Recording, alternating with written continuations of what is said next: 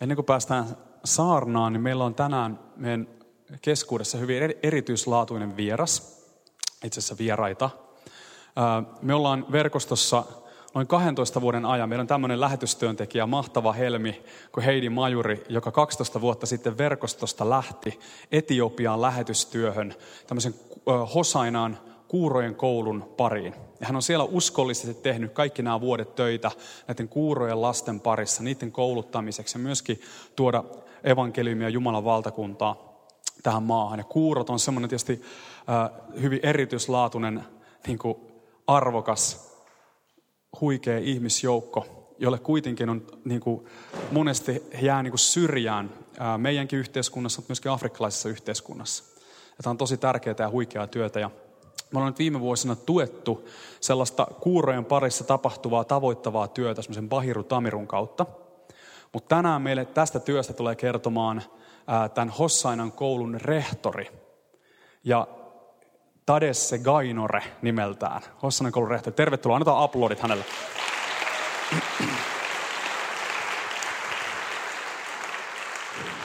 Great to see you.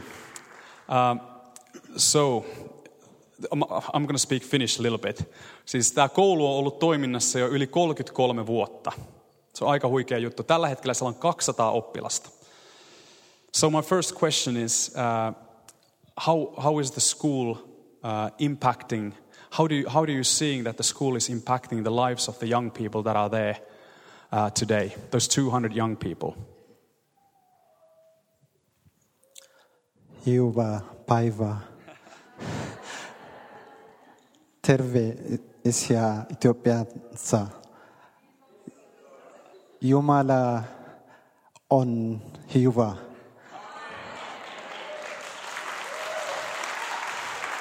kiitos vaion uh, i am tadese from uh, ethiopia hosanna uh,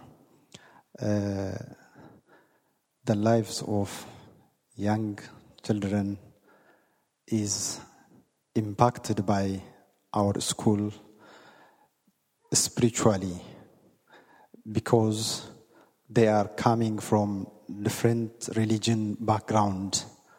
So therefore uh, those people who are learning in our school in addition to the vocational and the uh, academic education they are benefited from the spiritual activities in the school.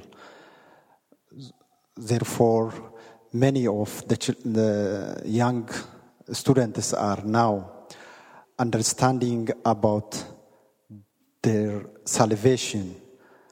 Jesus is the savior of their life because before that they have no communication, even their parents or anybody in their area.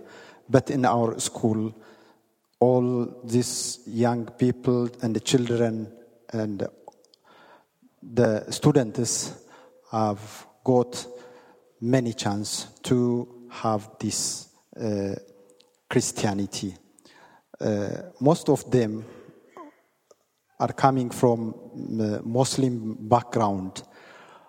From them, all of them learn about Jesus and uh, they believe even they are serving. Our graduates also are, most of them are Christians. So that is very uh, good impact of the school. Thank you. Eli, eli tietysti näillä nuorilla ei oikein mahdollisuuksia tavallaan näin kuuroihin, se on huikeata, heidän satsataan tällä tavalla tässä koulussa. Ja heidän, jopa heidän vanhemmansa ei, ei pysty saamaan kontaktia heihin, koska he on kuuroja.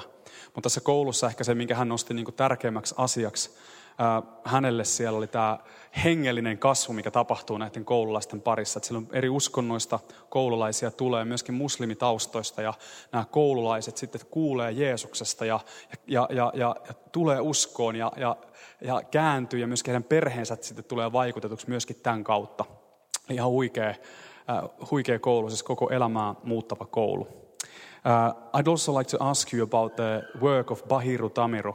Uh, he's doing outreach among uh, the deaf people uh, in Ethiopia. So, how would you describe what is the most encouraging thing in his work? First of all, I would like to uh, give you his regard or greetings to you, uh, Reverend or the first priest, priest in our country, deaf priest in our country, uh, Reverend Baharu, is a well devoted uh, deaf person who are working uh, for the well being, especially for the spiritual uh, life of deaf children in our country, not only in Hosanna, in all the country. Even if he is a teacher of our school, he is uh, giving his time, especially every weekend.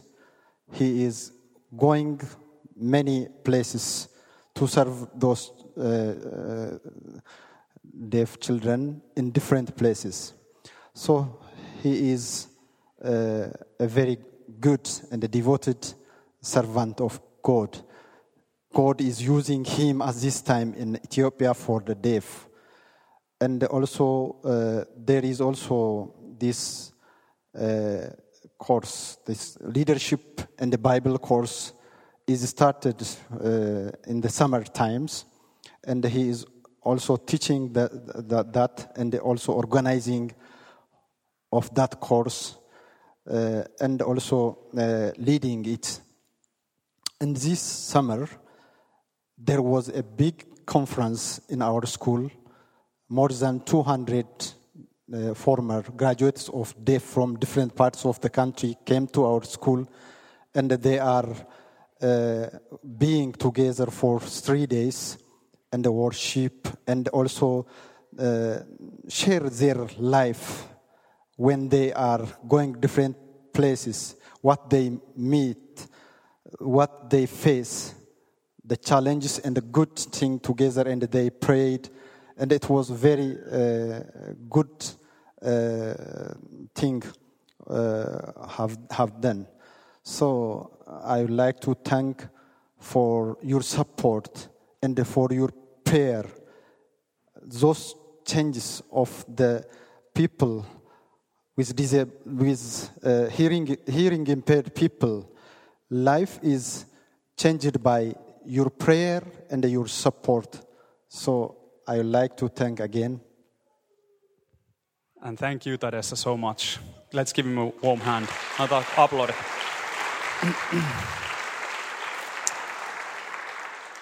Eli tämä henkilö, jota me tuetaan, Bahiru, on äh, Etiopian ensimmäinen pastori, joka tekee töitä kuurojen parista. Ensimmäinen kuurojen pastori.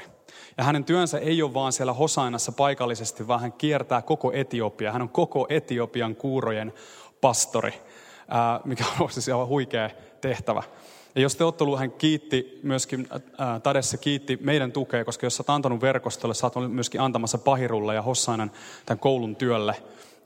Ja hän oli kiitollinen siitä, että se on mahdollistettu, sillä, sillä tosiaan hän viikoittain valtavasti näkee vaivaa, siis viikoittain on siellä koulussa opettajana ja pastorina, ja sitten hän viikonloppuisin menee, kiertää eri kaupungeissa, eri kylissä, opettamassa, paimentamassa. Ja sitten kesäsi hän pitää vielä tämmöistä johtajuuskurssia, ja nytkin oli tullut tämmöiseen konferenssiin 200, 200 tota noin, niin, ää, entistä koululaista ympäri Etiopiaa, vaan vahvistumaan uskossa ja, ja ylistämään Jumalaa ja jakamaan elämää. Tällaista, tällaisessa työssä meillä on mahdollista olla mukana. Joten kiitos teille myös, kuten Tadesse jo sanoi. No niin, sen, sen pitemmittä puheitta mä hyppään sitten suoraan päivän opetukseen, päivän saarnaan, jos näin voi sanoa. Tota, pari viikkoa sitten mä puhuin siitä, että miten oikeastaan me voitaisiin nykyaikana viedä evankeliumia eteenpäin ihan siellä meidän arjessa. Ja tämä kokonaisuus, mistä mä nyt puhun, on suoraan jatkoa sille edelliselle, joten mä suosittelen, että käytte kuuntelemassa sen saarnan, jos ette ole vielä ehtinyt sitä käydä kuuntelemassa. Tämä on ylipäänsä osa sellaista isompaa kokonaisuutta, mistä me halutaan tänä syksyä teille puhua. Eli kun me ollaan pari vuotta puhuttu Jumalan hyvyydestä ja Jumalan rakkaudesta tosi paljon, niin nyt me halutaan alkaa puhua siitä, että miten se Jumalan hyvyys, miten se Jumalan rakkaus voisi alkaa virrata meistä ulospäin niihin ihmisiin, ketkä on meidän vaikutuspiirissä tai ketkä on meidän ikään kuin sosiaalisissa verkostoissa. Ja tosiaan kun me puhutaan, kun mä mainitsin tuossa niin evankeliumin eteenpäin viemisen, niin meillä voi tulla kaikenlaisia mielikuvia siitä, ja jotkut niistä voi olla hyviä ja jotkut voi olla vääriä. Mä viime kerralla vähän purin tämmöisiä vääriä käsityksiä, mitä meillä voi olla. En mene siihen sen enempään, mutta kerron tällaiset. Monesti meillä on tosi huono itsetunto suomalaisena ainakin tämmöisenä niin evankeliumin eteenpäin vieinä, evankelistoina. Mä viimeksi kysyin, että kuinka moni täällä kokee olevansa hyvä evankelista, ja joku kaksi ihmistä nosti kätensä ylös. Se on aika vähän. Mutta mä ajattelen, että monesti kun me nähdään itsemme ja ajatellaan niin kuin jotain tilannetta, missä me jotenkin jakaa meidän uskoa, kertoo Jeesuksesta toiselle, niin me nähdään se kuin meidän sielumme silmät, ainakin mä näen sen. Onko joku nähnyt Spede-showta? Onko joku katsonut joskus, jotkut teistä sen ikäisiä.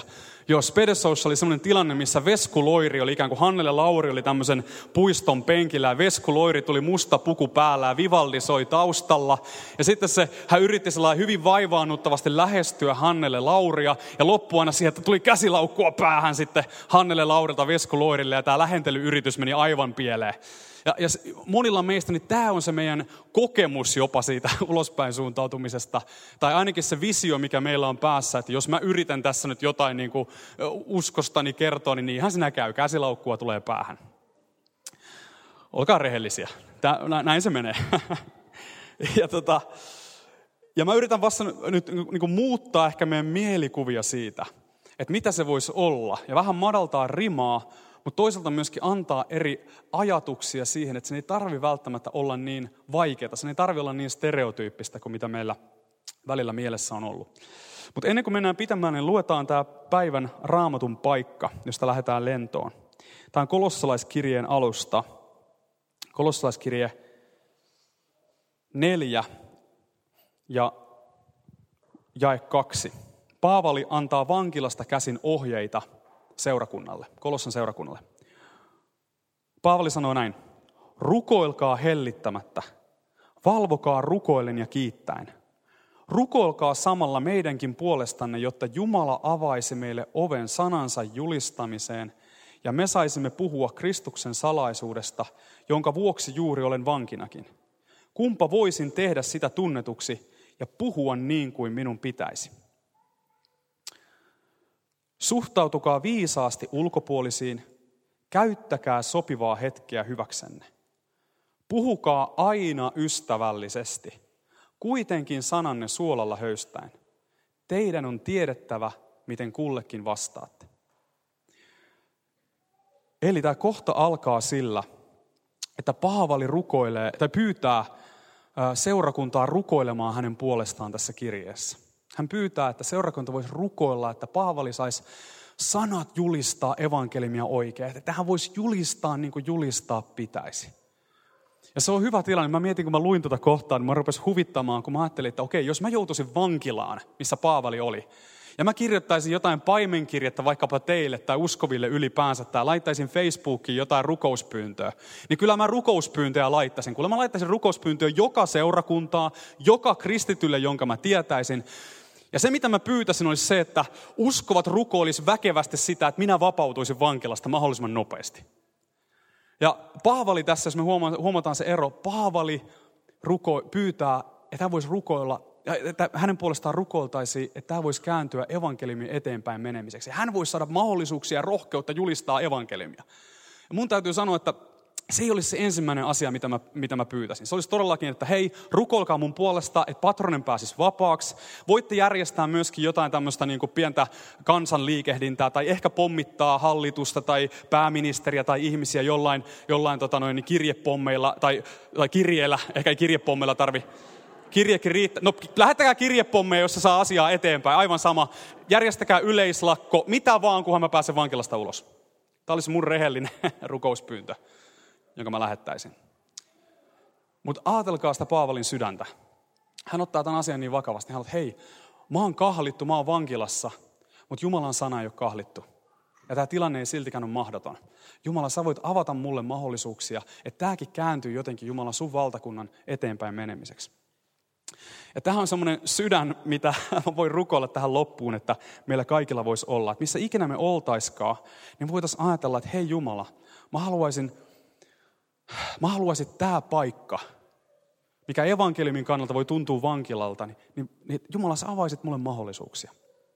Jotenkin tolkullisesti jakaa mun uskoon ja ennen kaikkea viedä jotenkin Jumalan valtakuntaa eteenpäin tässäkin paikassa. Ja me puhutaan siitä sitten, että mitä se voi olla nyt tässä, kun saarna menee eteenpäin.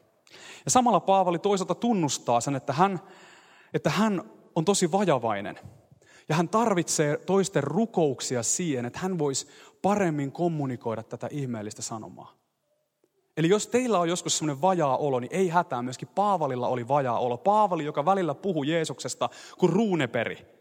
Niin Paavalikin tarvitsi sitä. Paavalikin koki, että hei, mä tarviin apua tässä, että pystyisin jotenkin tolkullisesti sanottaa tämän valtavan mysteerin. Mutta mä haluan sanoa sen, mitä mä viime saarnassa mainitsin. Eli jos me puhutaan meidän, meidän uskon jakamisesta muille, niin me puhutaan luonnollisesti siitä, niistä asioista, mistä me välitämme, niiden ihmisten kanssa, joista me välitämme. Eli nämä kaksi asiaa. Meidän tulee välittää oikeista asioista. Meidän tulee välittää Jeesuksesta, välittää uskosta. Ja sitten meidän tulee välittää niistä ihmisistä, joita meidän ympärillä on. Ja jos nämä kaksi asiaa toteutuu, niin kyllä niitä mahdollisuuksiakin aukeaa. Ei sun tarvi hätäällä, sun ei tarvi puskea, sun ei tarvi yrittää ja vääntää ja kääntää. Jumala avaa niitä ovia. Ja niin Paavali jatkaakin ja sanoo viidennessä jakeessa.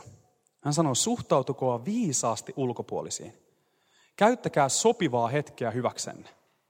Teikö välillähän me ei nimenomaan, koska meillä on se paine ja meillä on se hätä siitä, että voi ei, meillä on se krooninen niin kuin, Meillä on paitsi se krooninen alemmuuden tunto, missä me ajatellaan, että me ollaan tosi huonoja tässä, mutta sitten meillä on vielä toinen taakka, mikä on se, että meillä on krooninen syyllisyys siitä, että me ei olla kumminkaan kerrottu ja tehty tarpeeksi. Ja sitten oli niin kuin, tilanne mikä hyvänsä, niin me taitamattomasti tai taitavasti, oli miten vaan, niin me saatetaan ruhjoa kuin norsu posliinikaupassa erilaisiin tilanteisiin ja popsauttaa Jeesuksen esiin ja, ja, ja, tota, ja sitten tulee niitä tilanteita, että tulee taas käsilaukkua päähän. Ja tässä Paavali sanoo, että hei, suhtautukaa viisaasti. Teidän ei tarvi hätäillä, sun ei tarvi toimia siitä sun huonosta omasta tunnosta käsin. Tähän nyt pistetään käsi meidän sydämen päälle. Ja rukoillaan. Mä rukoilen ihan lyhyesti vaan, että Jumala huuhtelee meidät huonosta omasta tunnosta tämän asian suhteen. Ja huonosta itsetunnosta, mitä tulee ulospäin suuntautumiseen ja Jumalan valtakunnan edistämiseen. Isä, huuhtele meidän sisi. Huuhtele meidät niin kuin huonosta omasta tunnosta. Ja mä rukoilen, että kaiken huonon oman tunnon sijaan – ja alemmuuden tunnon sijaan alkaa tulla välittäminen. Mä rukoilen Isä, että välittäminen Jeesus susta ja välittäminen toisista ihmisistä saa lisääntyä meidän sydämessä. Ja kaikki paineet, kaikki suorituspaineet saa lähteä. Luko meidän sydämet paljon rakkautta, paljon välittämistä. Se Jeesuksen nimessä. Eli tässä sanotaan, että ottakaa, niin kuin, tarttukaa oikea hetkeä. Vanha käännös sanoo, ottakaa vaari oikeasta hetkestä. Eli tulee sellaisia hetkiä, että Jumala avaa sulle, mitkä on niin kuin oikeita hetkiä. Ja jos me ollaan, jos meillä on oikeat silmälasit päässä, niin meidän pitäisi ajatella maailmaa niin, että Jumala tekee työtä kaikkialla. Jumala ei tee työtä vaan meissä uskovissa, vaan Jumala tekee työtä niissä sun ystävissä ja sun läheisissä ja sun naapureissa, jotka usko tai ei usko. Mutta Jumala tekee työtä. Ja meidän suuri etuoikeus on vaan avata silmät sille, mitä Jumala heidän elämässään jo tekee. Ja pyrkii liittymään ja vahvistamaan sitä hyvää, mitä Jumala heidän elämässään tekee ja haluaa saada aikaa. Eli meidän tehtävä on niin olla hereillä, olla silmät avoimina sille ja nähdä se kaunis työ, miten Jumala vie ihmisiä eteenpäin. Tästä mä puhuin vähän viime, viime kerralla. Ja amerikkalaiset, kun ne on niin semmoista aikaansaavaa porukkaa, niin ne oli tehnyt sellaisen tutkimuksen, että kristityllä yleensä kestää kaksi vuotta siitä, että kun hän ensimmäisen kerran tapaa jonkun ihmisen, joka ei tunne, tunne Kristusta, vaikka jonkun naapurin tai tutun tai jonkun tällaisen, ja esittäytyy ensimmäisen kerran ja sanoo, että hei, mä oon Petri, niin sitä menee yleensä kaksi vuotta siihen hetkeen, kun tällä henkilöllä avautuu mahdollisuus kertoa jotain uskostaan tai kertoa Jeesuksesta. Siis keskimäärin kaksi vuotta siitä, kun sä tutustut johonkin ihmiseen, jos me ajatellaan, että se ihmissuhde menee pitämälle ja syvenee, sä ystävyys tai tutustut jotenkin tähän ihmiseen, niin kaksi vuotta voi mennä. Hei, se on ihan ok olla kärsivällinen, se on ihan ok rukoilla, ihan ok odottaa sitä oikea hetke, oikeata hetkeä. Mutta sitten jos on sellainen tilanne, että on mennyt kymmenen vuotta vaikkapa, ja sä et ole ikinä, niin kukaan sun ympärillä ei tiedä, että sä oot vaikkapa kristitty, niin sit voi olla, että pari mahdollisuutta on mennyt myöskin ohi. Nyt pitää suoraan sanoa. Että voi olla, että tässä on joku semmoinen takaraja myöskin, että milloin on niin missattu jotain mahdollisuuksia. Että Jumala on ehkä avannut sulla, että tässä olisi, nyt olisi paikka, miksi et lauo? Niin kuin jossain laulussa tai jossain sanotaan. Ja me ollaan sillä, että ei pysty kykeneen. Että mä haluan rohkaista, että, että, että oikeita hetkiä ja niin kuin me viimeksi puhuttiin, sen ei tarvi aina olla se, että sä popsautat jonkun, miten se on sieluslaita. Joku tämmöisen vaivaannuttavan kysymyksen, vaan ennen kaikkea sun, sun tärkein tehtävä on yrittää auttaa sitä ihmistä eteenpäin. Vaikka se olisi vain yksi pieni askel kerrallaan, niin sen kasvussa kohti Jumalan suunnitelmaa hänen elämässään, kohti Kristusta ja niin edelleen. Mä puhuin siitä viime kerralla enemmän, kannattaa kuunnella sen, niin tiedät mistä mä puhun. Eli ei tarvi olla tyrkky, mutta kannattaa olla herkkä pyhälle hengelle. Tämmöinen pointti. Sitten Paavali sanoo vielä näin. Puhukaa aina ystävällisesti. Puhukaa aina ystävällisesti. Mä sanon tämän vielä kerran, tämä on niin hyvä, hyvä kohta. Puhukaa aina ystävällisesti. Paavali sanoo. Kuitenkin sananne suolalla höystäen. Teidän on tiedettävä, miten kullekin vastaatte. Eli kun me puhutaan ihmisten kanssa, oli se mikä tilanne tahansa – oli se kuka ihminen tahansa, niin puhukaa aina ystävällisesti. Siihen, sitä me tavoitellaan. Ja sitten Paavali puhuu tästä suolasuudesta, että meidän pitäisi höystää ikään kuin meidän sanat suolalla. Mitä se tarkoittaa? Suola on aivan käsittämättömän monikäyttöinen. Ja sitä käytettiin tuon ajan kulttuurissa, varsinkin Jeesuksen aikana, sitä käytettiin lähes kaikkeen. Mutta mä nyt kerron vaan teille, että millaisia ominaisuuksia suolalla on, kun sitä laitetaan ruokaa. Eli kun sä teet jotain soppaa tai sä maustat jotain lihaa, niin mä kerron sulle, mitä kaikkea se ihana suola siellä tekee. Eli ensinnäkin suola käytetty ruoan kanssa säilömiseen niin kuin kautta aikaan. Silloin kun ei ollut jääkaappeja vielä keksitty, niin suola oli numero ykkönen tapa säilöä lihaa esimerkiksi. Eli suola säilöä. Suola parantaa ruoan koostumusta. Eli jotenkin ihan en mä tiedä, jotenkin tieteellisesti on todistettu, että kun suolaa laittaa ruokaan, niin se koostumus, se tekstuuri, se pinta ikään kuin paranee. Ja siitä tulee jotenkin sillä suulle mukavampi syödä. Se kohentaa myöskin ruoan makua, sehän me tiedetään. Se on myöskin välttämätön ravinteiden lähde. Eli nykyään meillä on sellainen tilanne, että me lisätään niin paljon käsiteltyä suolaa kaikkeen ruokaan, että me saadaan sitä länsimaissa liikaa. Mutta jos ei me saada ollenkaan suolaa, niin meidän keho ei vaan kestä sitä. Meidän keho tarvitsee hyviä suoloja.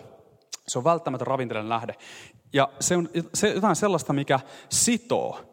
Se sitoo yhteen erilaisia, äh, oliko se aminohappoja, muodostaa, auttaa kehua muodostamaan proteiineja. Eli se on aika oleellinen juttu meidän kehossa. Proteiini on hyvä. Jos sä oot pumpannut rautaa, niin sä tiedät, että proteiini on erittäin hyvä. Hiilari ei niin hyvä. Okei. Okay. Okei, okay, mä, no niin, mä paljastin, mihinkä fitness-uskontoon mä uskon. En usko, se oli vaan, no joo, kohentaa ruoan väriä myöskin. Jos sä pistät suolaa ruokaan, niin sen väri paranee. Eli se näyttää ihan paremmalta se suola. Ja sen, sen lisäksi sitten muinaisessa kulttuureissa sitä käytettiin parantamiseen, sitä käytettiin puhdistamiseen, sitä käytettiin, niin kuin mä sanoin, moniin erilaisiin juttuihin. Eli mikä on suolan pointti? Suolan pointti on vaan se, että minne ikinä sä laitatkaan suolaa, niin se parantaa, se kohentaa, se antaa sille ruualle lisäarvoa. Eikö vaan? Ja nyt Paavali sanoo, että kun me puhutaan toisille ihmisille, niin se mitä me puhutaan, tulisi parantaa, tulisi kohentaa, tulisi siunata, tulisi rakentaa, tulisi niin, kuin niin monilla tavoilla, kun vaan on ihmisiä, niin jotenkin auttaa ja siunata ja löytää ne sanat sille ihmiselle, jotka auttaa sitä ihmistä ja parantaa sen ihmisen tilannetta. Parantaa se ihmisen olemista. Ja tiedätkö, välillä varsinkin, jos on ihmiset kokenut tosi vaikeita asioita tai käy läpi vaikeita juttuja, niin tiedätkö, mikä voi olla paras suola, minkä sä voit antaa? Olla hiljaa ja olla niiden rinnalla ja yrittää ymmärtää. Mutta se meidän tehtävä, kun, kun, kun Jeesus, tai, tai kun Paavali antaa tämän kuvan tästä näin, niin se kristitty, kristityn tarkoitus on olla sellainen ainesosa, että kun sä heität sen mihin tahansa soppaan, mihin tahansa tilanteeseen, niin se aina parantaa ja kohentaa sitä tilannetta, mihin se joutuu. Ja mä ajattelin, että okei, Petri aika ison jutun teet tästä suola-asiasta, yhdestä sivulauseesta. Mutta muistatteko, mitä Jeesus sanoo? Jeesus sanoo vuorisaarnassa näin. Hän sanoi, että te olette maailman suola. Ja jos suola käy mauttomaksi, niin mitä hyötyä siitä enää on? Jos meidät kristityt ei siunata, jos me ei kohenneta meidän ympäristöä, niin mitä hyötyä meistä on? Jos me ollaan enemmän taakka kuin siunaus, niin mitä hyötyä meistä on? Me ollaan tultu mauttomiksi. Ja meidän kristittyjen tehtävä on tuoda lisäarvoa, parantaa, kohentaa kaikkia niitä tilanteita, mihin me joudutaan. Ja rohkaisu on ihan mielettömän voimakas tapa kohentaa ja parantaa. Ja mä nyt kerron, mä, mä voin kertoa näitä kauhean pitkällisesti, mutta mun ehkä rohkaisevin palaute oli, mitä mä sain joitakin kuukausia sitten vaimon kanssa meidän naapureilta, kun ne sanoivat, että, että me ollaan pantu merkille – me ollaan pantu merkille teidät. Te olette sellaisia jänniä tyyppejä. Että aina missä te ootte, te juttelette täällä, täällä niin kuin ihmisten kanssa hiekkalaatikolla ja missä vaan, että te kaivatte niistä ihmisistä aina parhaat puolet esiin. Että meistäkin aina kun me ollaan teidän kanssa, musta tuntuu, että parhaat puolet tulee esiin. Ja mä en sano tätä nyt nostaakseni omaa häntää, mä ajattelen, että se on niin kuin, niin kuin, äh, hirveän rohkaiseva juttu, kun eihän mä ajatellut, että kukaan huomaa koskaan mitään. Mutta ihmiset panee merkille tällaisia asioita. Ja sitten siitä aukesi taas tosi mielenkiintoinen, tosi syvällinen keskustelu, mutta siihen mä nyt en halua mennä. Ja Tiituskirjeessä Paavali sanoo näin.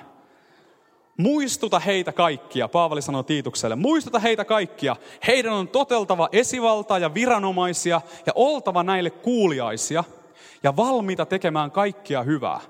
He eivät saa parjata ketään, eivätkä haastaa riitaa, vaan heidän on oltava ystävällisiä ja osoitettava lempeyttä kaikille ihmisille. Tähän kun saisi huoneen tauluksi kristityille. Asia, esivallasta vielä puhutaan, siis hallituksesta puhutaan. Ei saisi parjata, ei saisi herjata.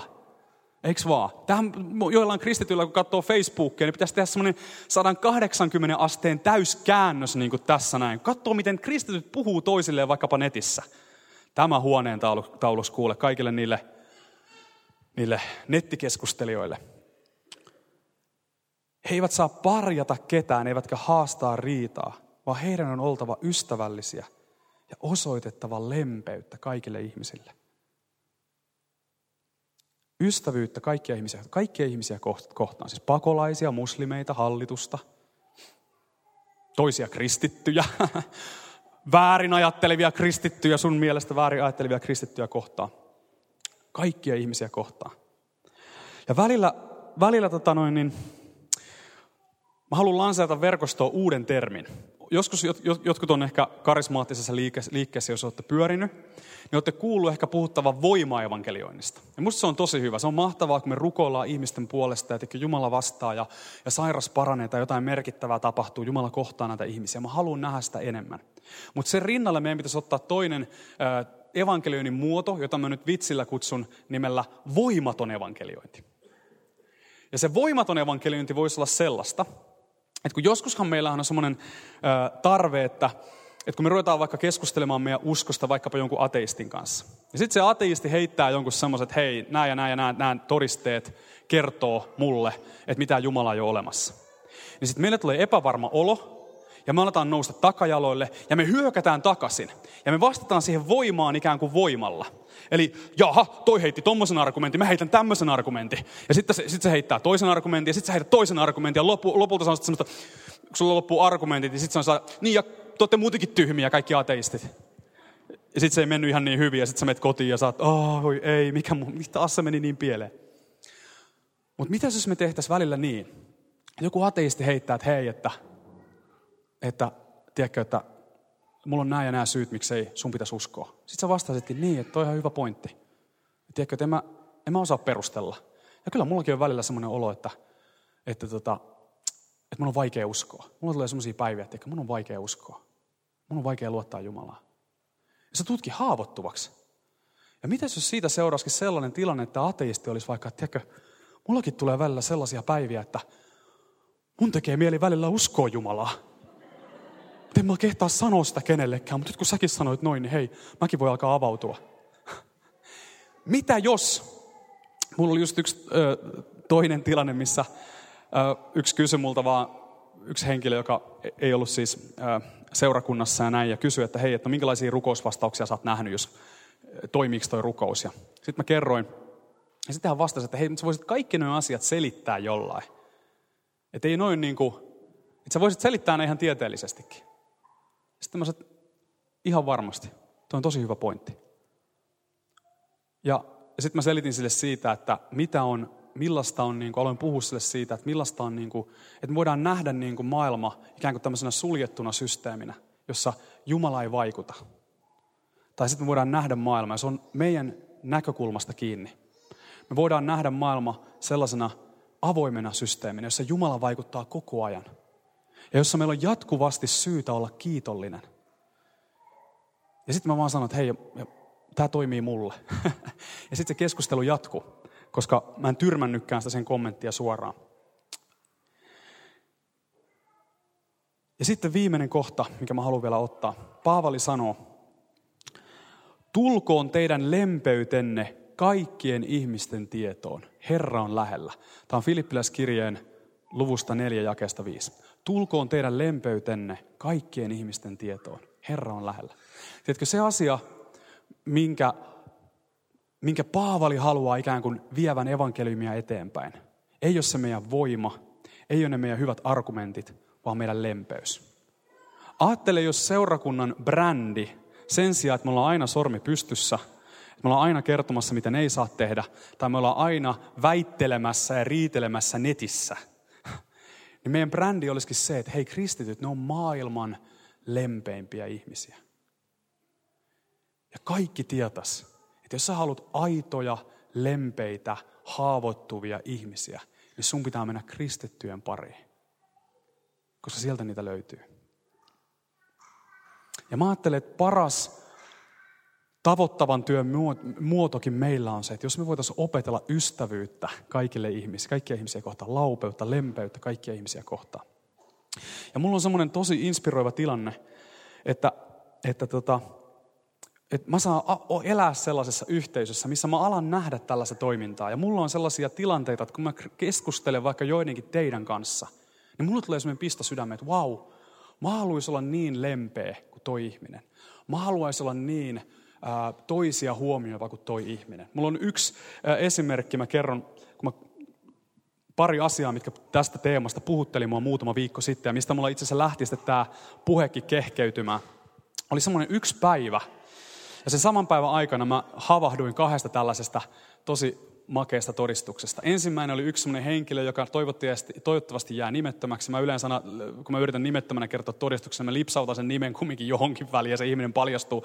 Mutta mä yritän nyt pitää suuni soukalla. Yksi henkilö, joka on tosi aktiivinen verkosto Love Peopleissa, ja joka on myöskin niin kuin mukana tosi aktiivisesti verkostossa muutenkin ja on hyvin vastuullinen työ ja näin ja perhe ja lapset elätettävänä. Ja oli yksi tilanne, me keskusteltiin vaan siinä sen kanssa ja mä jotain kysyin, että mitä kuuluu. Ja tämä henkilö itse asiassa kysyi vaan sitten multa, että, että kun hän on niin kuin jotain liittyen tähän ää, vapaaehtoistyöhön, mitä tulee näiden pakolaisiin tuolla Munkkiniemen kirkolla. Ja sitten mä olin että wow, kaiken tämän lisäksi tämä kaveri on niin ilmoittautunut vapaaehtoiseksi Munkkiniemen kirkolle näiden pakolaistyön niin pari ja siellä tekee jotain. Mä että voi että, niin kuin, vitsi mä, mä tykkään tuosta asenteesta. Ja sitten ennen kuin mä ehdin suurin piirtein, ennen kuin mä ehdin sitä vastausta antaa tai sitä kommenttia antaa siihen, niin tämä henkilö kiinnitti huomioon siihen, että miten mä voin. Hän tiesi, että mulla oli semmoinen elämäntilanne, jossa mulla oli ollut vähän raskasta viime päivinä ja aikoina. Ja se ensimmäinen, eh, heti kun päästiin tämä käytännön asia pois alta, että hei Petri, miten sä voit? Kaiken näköistä elämässä, love peoplea, palvelutyötä, pakolaisten palvelemista, perhettä, töitä, ja sitten se ensimmäinen asia, mikä on mieleen, että miten muut voi. Miten toi toinen ihminen voi. Ja se jotenkin puhutteli mua tosi paljon. Ja mä olin että vau, mä saan olla tällaisten ihmisten niin keskellä oppia tällaisilta ihmisiltä lempeyttä. Toinen samana päivänä, hieman aiemmin, mulle kävi sellainen tilanne, että mä olin yhden mun naapureiden kanssa. Se oli muutama naapurin rouva siinä lastensa kanssa leikkimässä meidän Luukaksen kanssa. Ja tuli puhe sitten siitä, että yksi verkostolainen oli tämän yhden, me tunnettiin yksi sama henkilö, ja tämä oli tämän työkaveri, tämän yhden rouvan työkaveri, oli eräs verkostolainen. Ja sitten yhtäkkiä se, se vaan rupesi kysymään, että hei, onko tämä henkilö, niin oliko se niin, että sä tunsit sen? Mä että joo, mä tunsin. Kuule, sitä alkoi kertoa mulle, että se on jotenkin tosi jännä tyyppi. Että kun hän siinä maailmassa, missä hän on tällä bisnesmaailmassa, niin kaikki on niin kylmiä ja tylyjä ja hän on niin väsynyt niihin tyyppeihin, niin kuin, jotka, joita hänelläkin on yleensä siellä työpaikalla niin kuin niihin ihmisiin. Mutta tämä ihminen on ihan erilainen. Se on lempeä, se välittää, se huomioi muita. Sille ei ole tärkeää vaan se bisnes, vaan ihmiset. Ja sitten se alkoi kertoa kaikkea, että mitä tämä ihminen oli tehnyt ja siunannut sitä ja kaikkea tällaista, kertomaan mulle siitä. Ja sitten sen jälkeen kysyt, niin ja mitä sä teitkään työksessä? Mistä sä tunsit tämän kaveri? No sitten oli helppo kertoa, että no itse asiassa äh, meillähän on tämmöinen kristillinen yhteisö ja me ollaan ihan kivoja tyyppejä ja oli hyvä jatkaa sitten siitä keskustelua. Että ainakin semmoinen ennakkoluulot oli murtunut tältä ihmiseltä, mitä välillä ihan syystäkin ihmisellä voi olla kristittyä kohtaan. Ja toi kohta loppuu siihen. Se sanotaan, että tulkoon teidän lempeytenne kaikkien ihmisten tietoon. Herra on lähellä. Jotenkin musta on herkullinen ajatus se, että nämä kaksi asiaa on linkitetty toisiinsa. Ja se, että Herra on meitä lähellä. Ja se, että me ollaan tietoisia siitä Jumalan läheisyydestä, Jumalan läsnäolosta meidän elämästä, elämässä. Niin sen pitäisi tehdä meistä niin kuin maailman lempeimpiä ihmisiä. Koska meidän Herra itse sanoi olevansa lempeä ja nöyrä. Jos kaksi asiaa, kaksi ainoata asiaa, millä hän kuvasi itse omaa persoonaansa, oli se, että hän on lempeä ja nöyrä. Ja silloin kun hän on lähellä, tämä lempeä ja nöyrä kuningas, ja kun me tiedetään, että hän on meitä lähellä, meidän on paljon helpompi. Hän vahvistaa meidän sisintä olemaan myöskin lempeitä ja ystävällisiä ihmisiä meidän ympärille. Niitäkin, joita on vaikea rakastaa, niitäkin meillä, joita kohtaa meiltä luonnollisesti on ennakkoluuloja. Mä rakastan tätä ajatusta. Herra on lähellä. Ja se Herran läheisyys pitäisi tehdä meistä pehmeitä, haavoittuvia, ei kovasydämisiä, vaan lempeitä. Rukoillaan. Isä, mä pyydän, että sun läheisyys voisi vallata meidät tänään. Ja mä pyydän, että se tietoisuus sun läheisyydestä, sun läsnäolosta meidän arjessa voisi muuttaa sen, mitä me nähdään meidän arki. Ja mä rukoilen, että se mikä on ennen ollut sellainen niin kuin kova ja kuiva maaperä ikään kuin, niin yhtäkkiä onkin Jumalan kohtaamisen paikka ja mahdollisuus sulle tehdä jotain kaunista meidän ympäristössä. Mä rukoilen Isä, että sä pehmenät meidän sydämiä näkemään maailman sun silmin. Näkemään toiset ihmiset sun silmin. Ja tuomaan niin kuin lisäarmoa, parantamaan ja siunaamaan kaikkialla, missä me ollaan ja kaikkialla, minne me mennään. Se tulkoon sun shalom meidän elämään niin kuin se siellä jo onkin. Tee meidätkin tietoiseksi siitä, että sä elät meissä ja liikut meissä ja olet meissä. Avaa meidän silmät, avaa meidän sydämet, Isä, sun läheisyydelle. Jotta me voidaan välittää susta ja välittää ihmisistä meidän lähellä. Jeesuksen nimessä.